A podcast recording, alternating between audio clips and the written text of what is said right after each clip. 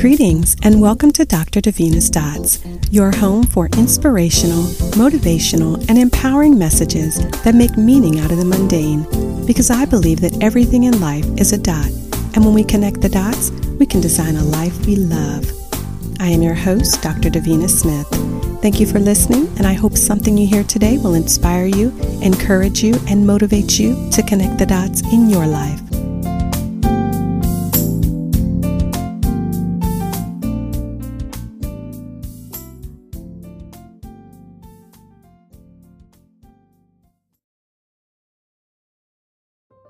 Have you ever went to a concert? Maybe you went to see your favorite artist or maybe a kid's concert at school. How about a sporting event to watch your favorite team? There's something about having the best seat in the house and having front row access. Most of the time, the front seats are the premium seats. The tickets cost more and they sell out faster because there is something about the front row that gives you a different view, a clearer view of the big picture. Well, why is it when we want to be entertained, we want the front row seat? But when it comes to a classroom environment like school, work, or sometimes even church, only a few people fight for the front row. Why is it that sometimes in life we settle for the back seat or even choose the back seat? I thought about the all hands at work.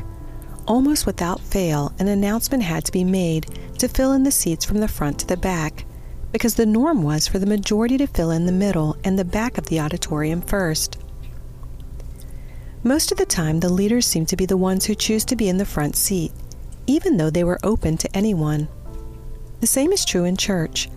While some churches reserve the first few rows for the leaders and elders of the church, there are no assigned seats, but many people still choose to sit in the back and the middle rather than the front. Before COVID, we were frequent cruisers and we would pay extra for the premium packages, which would include front row access to all of the shows and events. They would block off and save the first few rows in each event for the people who had the premium packages. There was something about having that premium access. You experienced the show differently. It was so up close and personal. Another one of our family's favorite pastimes is amusement parks. Do you like roller coasters? Where do you choose to sit? Well, if you want the best view and want to see and experience the action first, then the front seat is for you. But if you want a little sense of comfort by watching those going before you and after you, then you should head to the middle. And if you love the thrill but prefer to see how others experience it first, then head to the back seat. When it comes to a roller coaster, everyone will follow the same track from start to finish. But in life, if you don't like the track that exists, you can build a new one. There are probably hundreds of examples of the front seat versus the back seat, and more examples of being in the front versus being in the back. The first class section on a plane is in the front of the plane. The driver sits in the front of the vehicle and has full access and control over the vehicle, while the passenger sits in the back without the ability to steer, accelerate, or stop the vehicle. In life, it can be the same way. If you take a backseat approach to your life, you are allowing others to dictate where you go, how fast you go, and when you stop and start again. But when you take the front seat in your life, you are in control. There's just something about being in the front that provides a different level of access. You are easily seen, and it elicits a certain status and significance. There was a time in history when the front of the bus and restaurants and establishments were reserved for whites only. There was a certain status associated with being in the front. In life, when someone turns their back on you, it's a sign of denial, rejection, or abandonment. As early as grade school, being in the front is a sign of leadership. The line leader was at the front of the line, and when you had the privilege of writing on the chalkboard, you got to go to the front of the room. In an event, the contestant that is leading in the race or other competition is called the front runner. A frontier means the extreme limit of understanding or achievement in a particular area. Beachfront and oceanfront properties are sought after in the real estate market because they are perceived as more valuable. The front page news is something that's exciting or is worthy of being printed on the front cover. It is the leading news. At the forefront means leading or the most important position or place. Front in all its meanings suggests first.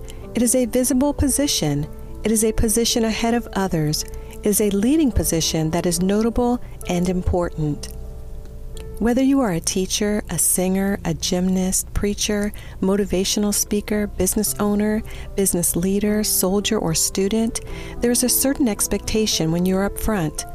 Sometimes all eyes are on you and everyone is watching you. Sometimes being in front and being visible can make you feel vulnerable. But being visible is a necessary daily practice.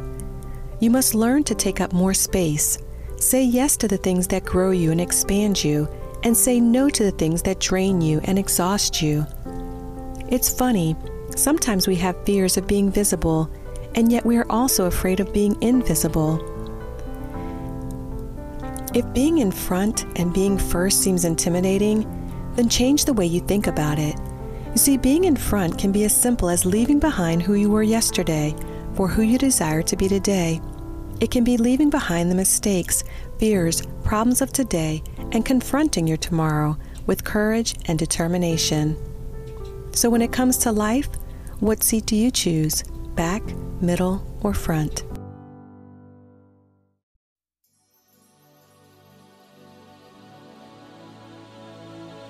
Thank you for listening to Dr. Davina's Dots. I am your host, Dr. Davina Smith. I truly hope you enjoyed your time with me, and I would love to hear from you. Please drop me a note and let me know if you like what you heard today. You can reach me on Facebook at Davina Blackett Smith.